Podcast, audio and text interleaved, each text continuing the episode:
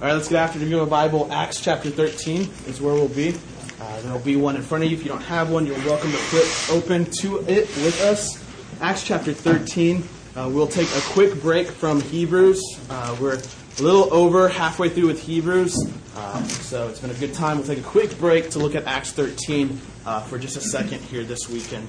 Um, this week, uh, I was at HBU and I had a conversation with an older woman that I met up there, uh, and it was kind of a a new experience for me. Now, typically, over the past few years, when I have talked to someone about FC Cubed um, and kind of mentioned, if they live over here, and mention I pastor this church, the reaction I get almost consistently, historically, has been, "There's a church there."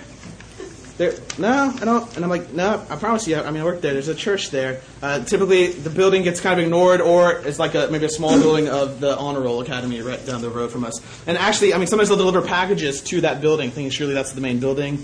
Um, it'll get over here eventually. Um, but th- this week, something different happened. It was the first time it's ever happened. I met an older woman, and she was uh, she told me she was from Sugarland, and so I was like, oh, we're in Sugarland. And she goes, the Sweetwater area. I actually pastor a church uh, in in Sweetwater, right across, right on Sweetwater, right across from Clements High School. Uh, and normally I get kind of uh, some guesses or whatnot, or again, there's not a church there. But she said this, and I quote, "Oh, y'all are the the FC FC cubed with the blue, the FC3, FC cubed." And I was like, yes, that is us! and I've never been more proud in my life. It was like seeing a little kid like do something accomplished. I'm like, no, we're a church. You saw the signs. Hey, we're good to go. Um, and so it's kind of like a, a turning point in the, and people know we exist now. It's a good thing. Um, it was like a year and a half ago, maybe two years, that we came up with a little FC cubed and, and started printing it on things. And uh, it got me just thinking about all the different changes we've made uh, throughout the time here. This church is a an older church, it's been around for, for many, many years, and it's been through good times and bad times and all different things. And the group that we have now is, is often uh, is major, the majority of it is, is much different. Um, we weren't here a few years ago, uh, much less five years, ten years ago. Um, and so, I, what I want to do this morning is take a break and uh, focus ourselves on why we're here and, and where we want to go as a church. Uh, so normally, once a year, we'll have a state of FC Cube that we'll do around budget time. Uh, and we wanted to do a mid-year one uh, this Sunday, uh, and just kind of get together as a church and get in a direction together as a church. Uh, I think that we are at a very crucial time in our church's life. I think that we are at a point where we have a decision to make, uh, whether we know it or not. Uh, and the decision is between maintaining which typically leads to decline, um, but maintaining or expanding or growing or moving into the future. That's the decision we face here. Um, as your pastor, uh, looking at our mission statement, so we should know this making disciple, making disciples of Jesus Christ. Um, looking at that, looking at the way we operate here, I do not think, if we could all look at me, I do not think we're fully realizing that mission right now, the way we're operating, what we're doing. I don't think we're fully realizing that. I think there's two parts to that, and, and we'll get into this a little bit this morning. Um, there's one, being disciples and growing um, maturing our relationship with God, um, growing our obedience, our faithfulness, those kind of things. And then there's this other multiplication aspect, though, of it. Disciples who make disciples. Um, and so I think we're doing the first very well. I think we are. Um, but I think we could be multiplying better. Uh, and so we'll, we'll walk through some of this from Acts, and, and I think this is very important to us because we're at a decision. The decision is to be content with good things. So just like in Hebrews, the comparison is almost never between bad and good. It's between good and better. It's between good and better. And so we're at a point in our church where I want us to get together and kind of look to the future and, and start off in a direction. So that's what we're going to be doing this morning. Um, we'll be in Acts 13, uh, but I wanted to start us out by asking the question and going through um, who we are. Like, why do we exist? Why, why is there FC with blue signs? And why is there a building here? And why do we get together and, and worship? And why do I open up the scriptures and yell at you every week? Um, like, why do all these things happen? What, and, and, so it comes back to a few base beliefs about God and about the world. And so I want to cover those um, because I, I honestly I don't think we can cover them too many times. The first one is that we believe that God is on a mission. As Christians, we read the scriptures, we believe that God is on a mission. That He has, from a long time ago, put Himself on a course with a plan, with a goal, with an end. He has a fallen creation because of their sin fallen away from him, and he has said, he has resolutely set out to save and to redeem and to reconcile, to heal what's sick, to fix what's broken, to find what is lost. God is on a mission. This is very key to our understanding. Um, mission is something we usually think about as overseas and something that kind of the church is given to do. But we need to realize mission is a key characteristic of God Himself. God is missional, He is on a mission. The fact that we find mission or that we do mission things simply reflects who our God is. And so he's done this in many different ways throughout history. He's um, formed the Israelites, brought them out of slavery in the Exodus. He's given them the law. He's given them the prophets, the kings, the judges. And then, of course, um, the most full way that he's proven his mission is through the sending of his Son. Father sends the Son, Jesus, um, God in the flesh, who comes to fulfill all of his promises, who comes to enact the promise of salvation and redemption and healing and wholeness that God had given his creation. And so he, he dies on a cross. He offers forgiveness. He defeats sin and death and evil. God is on a mission. And we, you and I, have found ourselves a part of that mission. He's found us and saved us. This is where we come into the equation. So Ephesians 2 would say that you and I were dead in our sins, trapped in, in ways of death, objects of wrath by nature. That's just how we operated. We were in a sinful domain. We were consumed with ourselves. We were consumed with actions and attitudes that only lead to death. So we're there, we're dead in our sin, and Christ makes us alive. He finds us, He saves us. We don't work our way out of that. So Romans 5 will be real clear about this. While you were dead in your sin, Christ died for you and saved you. He finds us at our darkest in our sin and says, I died for you. I'm on a mission. You're in. You're forgiven. You're loved. You're mine. And so this happens for us in this room right now. It's happened in lots of different ways. Some of us have grown up with the church, kind of always been familiar with it. Some of us grew up and then dropped out and then have come back. Some of us just had friends. I mean, it happens in all kinds of different ways. But Jesus, on God's mission, comes and saves and redeems and finds us and then that's how you get this thing that we call the church. so all over the world, people who have been found in God's plan, in His mission, organize themselves, and they call themselves a church. They call themselves this, this local expression of a global reality. God's people all over the world come together in local communities and contexts and call themselves the church. And so I want to establish just a few things um, on the FC Cube as a church it's not, before we do that, one last big point. Um, we are commissioned into the same ministry that God has had. We are commissioned into the same ministry that God has had. So the scriptures are very clear about this. And this is often an overlooked one in church, one that we've tried not to overlook at any cost here. Um, but so, John, in John 17, Jesus goes to his disciples and he says, As the Father has sent me, so now I send you. In Matthew 28, Jesus comes to the disciples and says, Go and make disciples of all nations, baptizing them teaching them. 2 Corinthians 5 says the, the plan of God, the mission of God is two stages. One, he saves a group of people, and then he uses those people throughout time and history. He invites them into the ministry of reconciliation, 2 Corinthians 5. The scriptures are clear. There's no out here. So we've said um, before when we did our discipleship kind of series, conversion is commission. By joining the team, you now have a job. It's something the church sometimes overlooks. We like to, to stop at point two here. He's found us, he saved us, so let's kind of wait out our 45 years. The scriptures are very clear. That's not, that, there's nowhere to be found in a Christian's life. As Father sent Jesus, so now he sends us out into the world. We're commissioned into the same ministry. And again, you get these churches who come together being found by him and on his mission. So FC Cube, as one local expression of this, um, is not a few things. One, we're not a building. Um, so this was a big problem for pastors and, and theologians a, a, a, while back, not so much for us. But, but us, FC Cube, has nothing to do with these walls or the carpet or anything like that. It has nothing to do with it. It could all disappear today and FC Cube would still exist. It's not a building. It's not a leadership team. It's not a group of staff members. It's not lay leadership. It's none of those things. Those things are a part of it, but that's not what it is. It's not what a church is. So we can say this, if, if I can get everyone to look at me. Mike Skinner is not FC Cube. Not, I mean, not even really a big part. I mean, just a small part to an organism, a body that's working together. There's, there's no leader. FC Cube is not a leadership team. We can say this as well. It's not a group of programs. So we're not a charity. We're not a Bible study program. We're not any of those things. We're not even a weekly service. Sunday service is not church. it's a part of what the church does. But, but sometimes we confuse a church with kind of like a weekly variety show, right? Where we come and, and we have this service and we kind of participate. And this is, again, one of the reasons why some have found it easy to be spectators in church.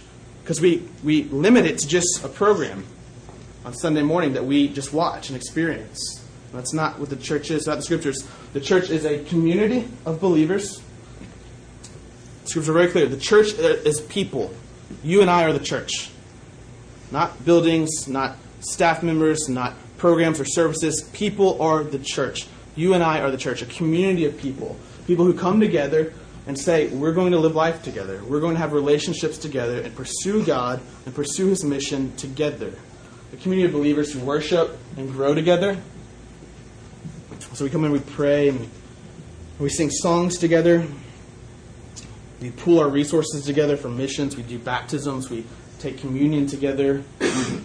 We, we try to help each other grow in faithfulness and obedience, figure out what it means to worship Christ fully, figure out what it means to obey Him and follow Him in all the different um, difficult areas that sometimes there can be in a life of following Christ. I'm trying to trying to be faithful to Him, and then we we fervently make disciples. That's what the church. The church not only worships but has a mission. Um, you might want to write this down in, in, the notes to the side. It's not in your guide there. Um, but it's been said that the church does not have a mission, the mission has a church. The church does not have a mission, the mission has a church. The idea here is that, I mean, you and I just don't have this goal that we came up with. Instead, there is a cosmic goal set out by God Himself, and we have been privileged to be one small part of that plan where Jesus comes, dies on a cross, and then gets some group of followers together and says, Now you go. I'll be with you always. I'll give my spirit to you. And so we make disciples. Disciples who make disciples, who multiply, who go spread the gospel. So, as a church, again, I think we're growing and, and having community and, and worshiping together well there are always ways you can do everything better. Um, but I think we, we need to, to focus on and move towards whatever that would look like, this multiplication aspect. This has been our, our goal since the beginning. It's, we've been very public about this. Um, no one's looking to build a megachurch. I don't want the megachurch. Um, but we've said from the beginning, we want the building full. We bought the chairs saying the chairs are going to be full. We look around in Sugarland and in the greater Houston area and say there's lots of people who don't go to church whether they have some familiarity with it, whether they have a history with it, or whatnot. There are lots of people who don't have an active relationship with Christ. And we're here not just to have fun together, but to make a difference in the world. And so I think we're at an interesting point in our church's life. And again, the, the decision is between being okay with being good, with being content with what we're doing, or saying, let's do more. Let's push. And here's the problem with that doing more often involves risk and hard work and different things like that. It's always easier to maintain. It's always easier to maintain. So, what I wanted to do um, this morning is look at an early church who was faithful and actually was used powerfully by God and kind of see if we can get some lessons from them, get some cues from them about how to seek God, how to seek His will, and how to move forward as a church. So, we'll be in Acts chapter 13, um, verse 1 here. Acts 13, verse 1. Uh, just a few verses. Now there were in the church at Antioch prophets and teachers Barnabas, Simeon, who was called Niger, Lucius of Cyrene, Manaen, a member of the court of Herod the Tetrarch, and Saul. While, verse 2, they were worshiping the Lord and fasting, the Holy Spirit said, Set apart for me Barnabas and Saul for the work to which I have called them. Then, after fasting and praying, they laid their hands on them and sent them off. Okay, this moment here in Acts, these three verses, um, it's hard to overestimate the importance of what just happened here. Um, really, the, the, the, story, these moments here, set in motion a missions movement that would change the world. It was the catalyst. It set in motion, set in gear, in action, something that would transform the entire world to this day. And so, reading through Acts, um, which is breathtaking, uh, as a follower of Christ, seeing how this thing started, um, it's, it's tempting to kind of maybe skip over Acts 13. There's some more action before it, there's some more action after it. But right here, something huge happens. So there's this church in Antioch. Um, at this time, very early on, after Jesus died and ascended, um, there were really at this point two big main churches, Christian churches, two big centers of the church Jerusalem and then Antioch here. Jerusalem was the center of the church. Historically, the center of God's people. I mean, it's Jerusalem. They had a big church there. What we find out in Acts 11 is that there was some persecution, and so the believers got scattered. Well, some of these believers came to Antioch and started preaching and converting people, and they started a church. And it was a, a pretty good church. A lot of people were coming to know the Lord. They had a good community working up there. And so the church in Jerusalem, try to follow me here. The church in Jerusalem sent over one of their best leaders to help the church in Antioch. His name was Barnabas. He's from the church in Jerusalem. They sent him over in Acts 11 to be at Antioch to help them, to live with them. Now, Barnabas is not actually his name. Uh, it's a title. It means son of encouragement. That's what they call him. So he, I mean, he's a pretty solid guy. That'd be like if y'all referred to me as the good preacher. Um, it'd just be awesome. That's his title, son of encouragement. The church is recognized from the beginning. He's got a gift. He's got a skill. Then the Jerusalem church says, "Hey, there's a great church happening in Antioch. Let's go support it. Have Barnabas." Now, if you remember, this guy named Saul, a murderer of the Christians, gets converted, has a revelation from Jesus, and someone goes and kind of helps him along the way. His name was Barnabas. Barnabas then takes him back to Antioch. Says, "Hey, come, come, come to my church. Come to my home church in Antioch. Come live life with us here." So you've got a church in Antioch with Saul and Barnabas and other prophets and teachers. And it's a good, powerful center of the Christian world.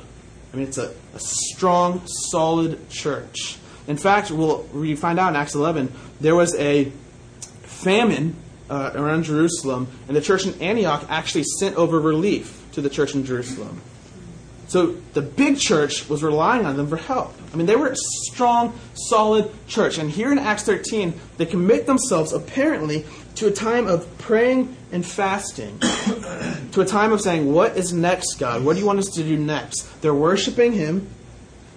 And then the Holy Spirit speaks to them says, Set aside Barnabas and Saul, would be Paul, for what I want them to do. Let go of them. They lay their hands on him and they let go.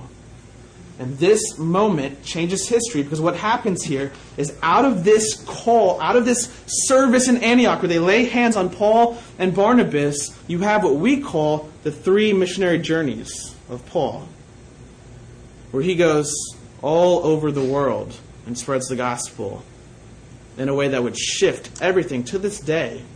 Most of our New Testament were written as a result of his activity from this church. So this church says, Go, follow the Spirit. We're setting you apart to do His work. He goes on this first journey here right after Acts 13. And he, he stays in cities real quick, and he starts up a church and then leaves, and starts up a church and then leaves, and, and hits a lot at one time. And on the way back, he comes and, and visits those churches again because he finds out that staying at a church for a few weeks or a month or two, it's hard to build leadership up. And so he would leave, find out there are all these problems, and then have to come back and try to clean up the messes. On his second and third journeys, it's kind of a, a word that doesn't make sense because they weren't necessarily journeys as we would think of them. He would stay there for a year, a year and a half, two years, because he realized as a leader evolves, he realized I need to train up leaders here. I need to train up leaders so they'll be better protected when I have to leave them and go on to the next city. This was the first overseas mission that we know of in Acts 13. So it's safe to say that God was pleased by this church praying and fasting and worshiping Him and then obeying His call and then, I mean, they had no clue what was going to come, but they sent Paul and Barnabas off, and, and the world was changed forever. So I want to, out of just these three verses, look at, uh, highlight five lessons that we can learn um, from the church in Antioch that might help us as we look into the future. The first one is this True worship births extreme mission. True worship births extreme mission. So this church in Antioch, they're worshiping um, the Lord. They're worshiping Christ. They're worshiping God. Uh, they have experienced His salvation, His joy. They're praising Him. And then what happens because of that is they go out and tell others about it, both in Antioch and in the surrounding area. They're looking on how they can share. So they receive the good news, then they see people around them who don't have that good news, and they go and share it with them. this is how worship works. Like just at a very basic human level, this is how worship works. When you enjoy something and you praise it, your immediate reaction is to share it with somebody. So, confession time, don't judge me. Okay? Y'all are like, no promises. This is not. Okay, we'll skip that example. No, uh, I watch one reality TV show a year. Okay? One a year. Um, and it's it comes on in the summer, and it's called Big Brother. Uh, and there are certain people I've watched it every year since it's been it's the only thing I it's, it's my thing. There are certain people close to me who a little bit question my salvation because I watched the show. Um, so I already feel it rising in me to like defend it and argue for it, and I'm not going to do that. But just say Big Brother's about to start. I enjoy the show, um, and I get no, we're not going to get it. I enjoy the show. We can talk about it later. But I enjoy the show, and so what have I been doing the past couple of weeks when I see people? Hey, Big Brother's about to start. The NBA got locked out. Oh, that's a bummer. But hey, guess what's about to start up? NFL. Who knows? Gonna, okay, yeah, Big Brother. This is when we see a movie we like. What do we t- talk about to the next two or three people we see? Hey, I just saw this movie. It was really good. You should probably go see it. This is how this is how worship just works at a basic level. You enjoy something and then you go share it. Where so we can say this that, that maybe if there is no mission, there is no sharing, there was not true worship. Like maybe something got off there, maybe something not fully there. This is the idea of, a Christian community, a Christian life. We receive Christ, we receive the Spirit, we receive all of His blessings, and then it overflows out of us into the people around us. And so this church in Antioch not only had this worship, the birth mission, but it was extreme mission. They were willing to risk things for it, as we'll see. They were willing to, to, to say, whatever you want us to do, we'll do it. They were willing to take risks and to step out of their comfort zone to see what was the best way that we could reach the people around us. So true worship births extreme mission. The second thing we can see here is that Jesus' church is not called to maintain, but to expand. Not called to maintain, but to expand. So once again, this church in Antioch is a solid church. They're a solid church who are doing great things. We'll step up from good. They're doing great things. And notice here, they've got the all star leadership.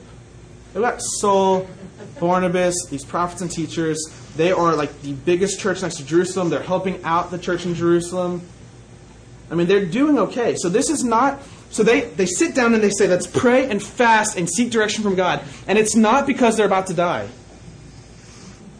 And it's not because they have no clue what to do. And it's not because they're not pleased with what's happening right now. It's because they want more and more and more and more. They're not content to maintain. They're not worried about surviving. They say, hey, we've, we've gotten here, we're growing in Antioch. What else do we do? How else do we impact the world? Where can we join God in his mission? This is a, a church that, even in good times, is, is taking radical measures to say, what, what else? What else do you want us to do? Where else can we step out and see God work powerfully? Here's the dangerous thing about church is that sometimes good things can be the biggest hindrances to better things. Like sometimes things that worked good in the past or even work good now actually hinder the church because there are better things that would do better things. The church is always called to explore and experiment. One of my favorite quotes is that the church of Jesus Christ should be surprising, playful, we should be constantly thinking out of the box. How do we best do things? Instead of being content, saying, what's, what's next? How can we shift this? How can we change this? How can we do more and bigger and better and reach more people? So again, when I use terminology like this, don't think the megachurch. We're not looking for the megachurch. No, no, thank you. We're looking for influence, people, lives, families, communities affected. Church in Antioch teaches us it's not okay to maintain. Jesus' church expands and risks and moves out. Next thing we can see is that we need to follow the Spirit's guidance. So they weren't content with holding a creative meeting and kind of just pulling their, their minds together and saying, what is our kind of way? How, how should we do this? They say, no, just tell us. We're not going to do anything until you tell us what to do. They followed the Spirit's guidance. They knew that they were dependent on Him more than they thought they were. Just like you and I are. We can have all these plans, James says, and, and we don't know if we wake up tomorrow. So we, I mean, again, we went over this in our discipleship series. If we were given the task to change the world for whatever cause, we would probably try to do it a lot like most churches are trying to do it, which is build big buildings, um, form celebrity type people, have big productions, um, all of those type of things, and, and it, it's not working. Um, really, the church in the West, if, if, you pay attention to these kind of things, is diving downward. I mean, as fast as possible. Um, but Jesus, in the Gospels, he comes, the ultimate task to change the world, and he does what for three years?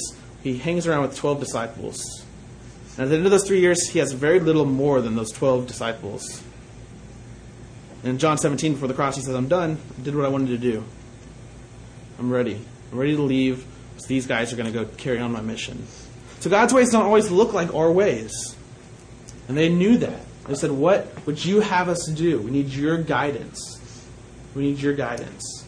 Here at FC Cube, we are in a similar position, and so I, I joke around. Um, I'm 23 years old. I have no clue what I'm doing. No clue at all. Not even not even an inch. Like not even a, a small little. Um, and I, it was just funny this week. Like every the whole church world knows that there are certain days that you don't do anything important in church on. Um, and so, like, that's the big joke. No offense, Brad, that you get the youth pastor to preach. So they say something offensive, then not enough people will be there to get upset about it. Things like that. I'm not calling you out, I'm just saying that's the general.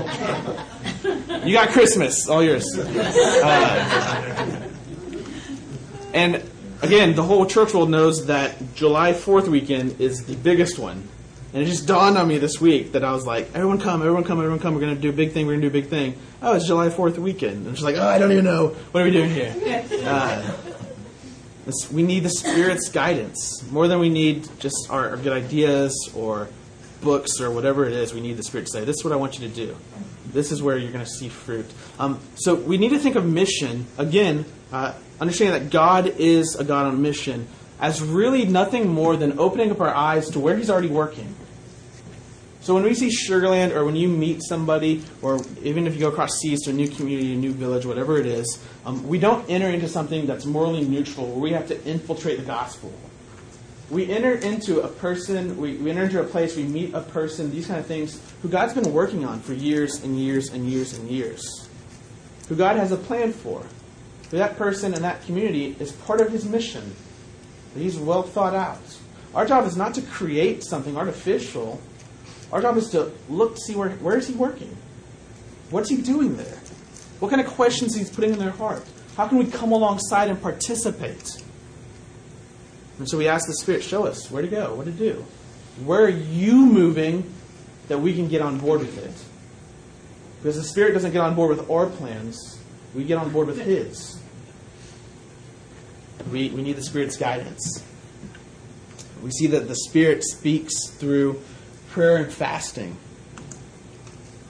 Prayer and fasting. So the church sets aside a time. Leadership seems first in chapter 2, and the whole church as well in, chapter, in verse 3, um, to, to fast and to pray, which are both signs of dependence on God, saying, We need you, we need your vision, we need you to speak to us. Fasting is this really in- interesting practice where um, Christians, and, and, even, I mean, it's universal, um, but people will stop eating for a while uh, to, to, try to achieve some kind of experience or vision or, or whatever it might be. Um, and so God's people have been doing this for a long time. I mean, it's all throughout the scriptures, this practice of fasting. Uh, so in Second Chronicles 20, um, there's a, a, enemy army about to invade God's people. The king calls a nationwide fast, and God turns the army away. Nehemiah, when he's doing his important work, fast. Daniel goes on a fast up through the New Testament. Jesus himself fasts before his ministry. Jesus, it seems, in his teachings, expected his disciples to fast after he left. The church in Acts is fasting and praying. Churches throughout history, first century, second century, third century, fourth century, up till today, fast and pray. And the idea here is to say to God and to the world around us, we need you. So food is, is one of the most from my understanding, I'm not great at biology, but food is one of the more basic building blocks of life. Um, and, and fasting is saying, more than we need food, we need you. More than, more than we need to eat, we need, we need you. We need you. You guide us. You tell us what to do. It's this act of dependence on the Spirit. Throughout church, throughout history, churches have done this. God's people have done this individually and corporately, and, and revival has been seen. God has spoken. God has moved. Um, the last thing we see here is that God's people put everything on the table. Put everything on the table. So notice um, in Antioch, this church, what happened here is they basically said, after not eating, they basically said, let's give away our best leaders. So there, in any organization or group, there are certain people that the majority wouldn't be so sad to see leave. Because maybe, I mean, they just get on without them, or, I mean, maybe it's even like welcome news. In that same organization or group, there are certain people who the majority, again, would be sad to see leave. Would say, what are we going to do? Who's going to do what they did? What's going to happen now? Well, Saul and Barnabas are the second type of person. They're leaders. They're two of the more charismatic men in the early church. These are two men who, the next Sunday after they leave the church, going, What do we do? What, what's next? Like, what do we. They have to almost reshape their whole identity. But the Spirit says, Give them. And they say, Okay. They put it. Basically, they come to God and they say, Here's a blank check. Write something. It's yours. They risk it all for God. One of the things that'll frustrate me uh, here at the church, not a lot, um, but one of the things will, is if I hear or kind of get wind of a type of attitude that would say, like, if Mike left, um, we'd be kind of up a creek without a paddle. First of all, let me say just real clearly, I'm not leaving. I'm not resigning. Um, I just reorganized my office, which means I'm here for like two more years at least. so I really enjoy the whole arrangement right now. Um, so I'm not leaving, but here's the thing. Again, FCQ is not Mike Skinner, and if you'll remember how Mike Skinner, this 23 year old, became your pastor, is because um, again, some of us weren't here. Uh, a while ago, a few years ago, a pastor left. There was no one around. We looked around. What are we going to do? And this kid just started preaching, and he ended up becoming the pastor. So it's not like, I mean, God doesn't have a history in our community of doing things like that. That's what's happening here in the church in Antioch. I could leave tomorrow, and I think the church would be okay. Who knows who would step up? In fact, I'm calling it Stephen Flowland. He's got it after I do. He's not here, but I hope he's listening to the podcast because uh, he needs to start sketching out sermon ideas series. Um, I mean, who knows? That's the, who knows what would happen? The, the, kingdom of God is not dependent on a person, not even dependent on a church.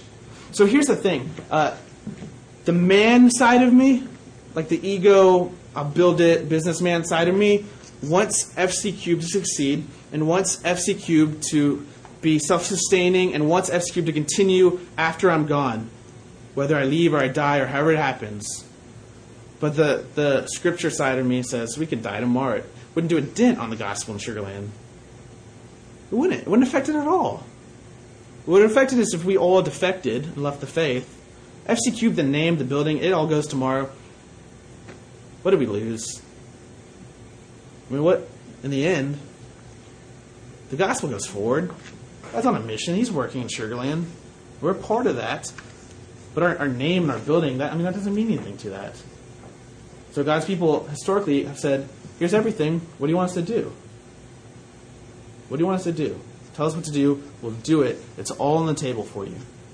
It's all on the table for you. So here's what I want us to do um, as kind of a, a direction to go to in the future. I want to call the church to five weeks of corporate prayer and fasting. This is the first time in my two and a half years that I have called us to fast together, uh, and for that I apologize. I sincerely do, I apologize for that. Um, so there's a part of me that was nervous a little bit today, like I'm going to ask people not to eat. Um, there's another part of me that heard something in Kenya about Americans who fast, uh, which is not nice. I won't repeat it uh, to you guys. Um, but we're, we're going to try to take a cue from the church in Antioch here. And so here's the idea. We're going to, for five weeks, um, once a week, a 24 hour fast a week, um, pray and fast and seek Christ and say, What do you want us to do? And the individual, in our families, and then as a church together, uh, what do you want? Speak to us. We need you. We're dependent on you. So in your worship guide, there should have been a, another little card there for you that has a little bit of details to help you out here. Um, the idea, how we've set it up, uh, is to be a fast 24 hours from Monday after dinner, whenever that is for you, up till dinner on Tuesday uh, evening, which means we'd miss breakfast and lunch on Tuesday. Um, the idea would be it's a water and juice fast, so no food. Um, now, obviously, there are people who can't do this medically, and, and we understand that. Um, uh, don't be dangerous or uh, foolish about trying to do this or doing this. Um, I would say this to those of us who maybe aren't sure if it's medically okay for us to do it, or maybe feel like we might just be looking for an excuse. Uh, I would challenge you maybe uh, ask your doctor. I mean, if you really think that that's an excuse, um, have your doctor tell you, yeah, it's probably not a good idea. Um, if, if you don't decide to do this, and again, maybe you just don't because you don't care, maybe you don't for other reasons, uh, you can substitute it with something that is important to you, um, something that hopefully is close to food and importance to you. Um, a few of us, myself included, will be fasting from a few things all month, um, but once a week we want to fast from food. Uh, and then every week we're going to have kind of some, some goals and some things to think about and meditate on uh, as we pray and fast. This week you can see on the card here, it's Thanksgiving and gratefulness.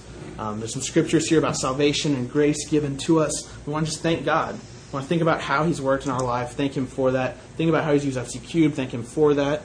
Ask Him to keep doing all those things in the future.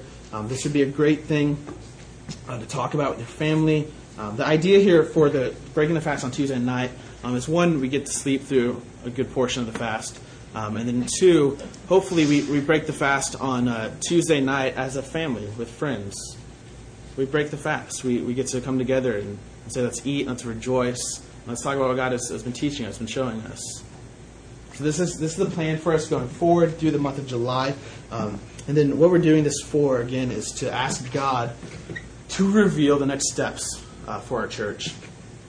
Uh, so I'll, I'll, say this just up front. I have no real agenda in this. Uh, I have no things to do or to change or to go or anywhere like that. Um, again, this is this is us coming saying, "You tell us, tell us what to do next, uh, show us what to do." And so the idea would be toward the end of July, early August through August, a small team would get together, uh, and the goal of this team uh, that I would lead would be to go through our mission statement, to go through our core values, to go through our leadership structure, to go through our budget, to go through our programs, everything that operates here, uh, and, and, evaluate it and ask these questions. Uh, I mean, are we? Is this good? Is there a better way to do this? Um, what do we feel God's leading us to do here? Um, does this meet and enable us to, to meet our mission, our mission statement? All those kind of questions. And we'll have some um, kind of church gatherings. Maybe we'll do another service about it and talk about kind of what we're thinking and where we're going. Um, so again, we're saying, just like the church Antioch, everything's on the table. So there's some non-negotiables here. Um, I mean, we're not going to stop preaching the gospel. We're not going to start uh, doing communion, um, worshiping together, those type of things. But but other things are up to God. What do you want us to do? Where do you want us to go? Where do you want us to focus? Things like that. So we're going to spend a few weeks praying and fasting and seeking Him. Um, the idea again is to, with intense focus and energy, go to God and say, We need you, we want you, speak to us. And, and I, I truly believe that not only will this be a powerful time in our church's life, but it'll be a powerful time in your family's life uh, and in your life as you do this. So, again, I mean, medical exceptions. Um, we have some pregnant women, probably not a good idea. Um, I would suggest not making your kids do this. Um, I think that's step one of growing a bitter child, uh, is to force them to fast uh, when they're small. Um, but there's all kinds of great opportunities for discussion here uh, and all kinds of things like that. Um, so that's what we'll be doing, and, and so uh, I'm asking you to join with me in this as we uh, go before God for our church and, and just for ourselves um, as believers in this time in this place together. And so I'll close with this. Uh, in Acts 14, if you still have your Bible open, you can flip there. If not, you can just listen. In Acts 14, Paul and Barnabas, they get back from their first kind of journey. So they go to all these cities, they start these churches, they come back, they visit the churches again to clean up some messes, and they get back to Antioch. In 26, they sailed to Antioch where they had been commended to the grace of God for the work they had been fulfilled. They went back to the church that sent them out. Verse 27, when they arrived and gathered the church together, they declared all that God had done with them and how he had opened a door of faith to the Gentiles. And they remained no little time with the disciples. So they, they came back and said, let's, let's stay a while. Let's stay a while. And then they, they gathered the church together and they told stories. And said, this is what happened in Galatia. And this is what we heard was happening in Galatia. And I wrote them a really mean letter. And this is what happened in this city. And this is this person we met who was so dark in their sin and who Christ found and saved.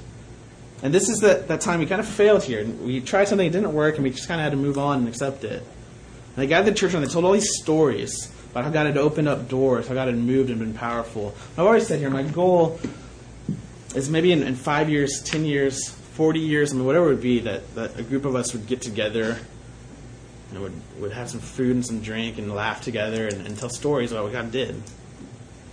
Wasn't it cool how He did that that year? Wasn't it cool how, how He formed us in this way when He did that in my life?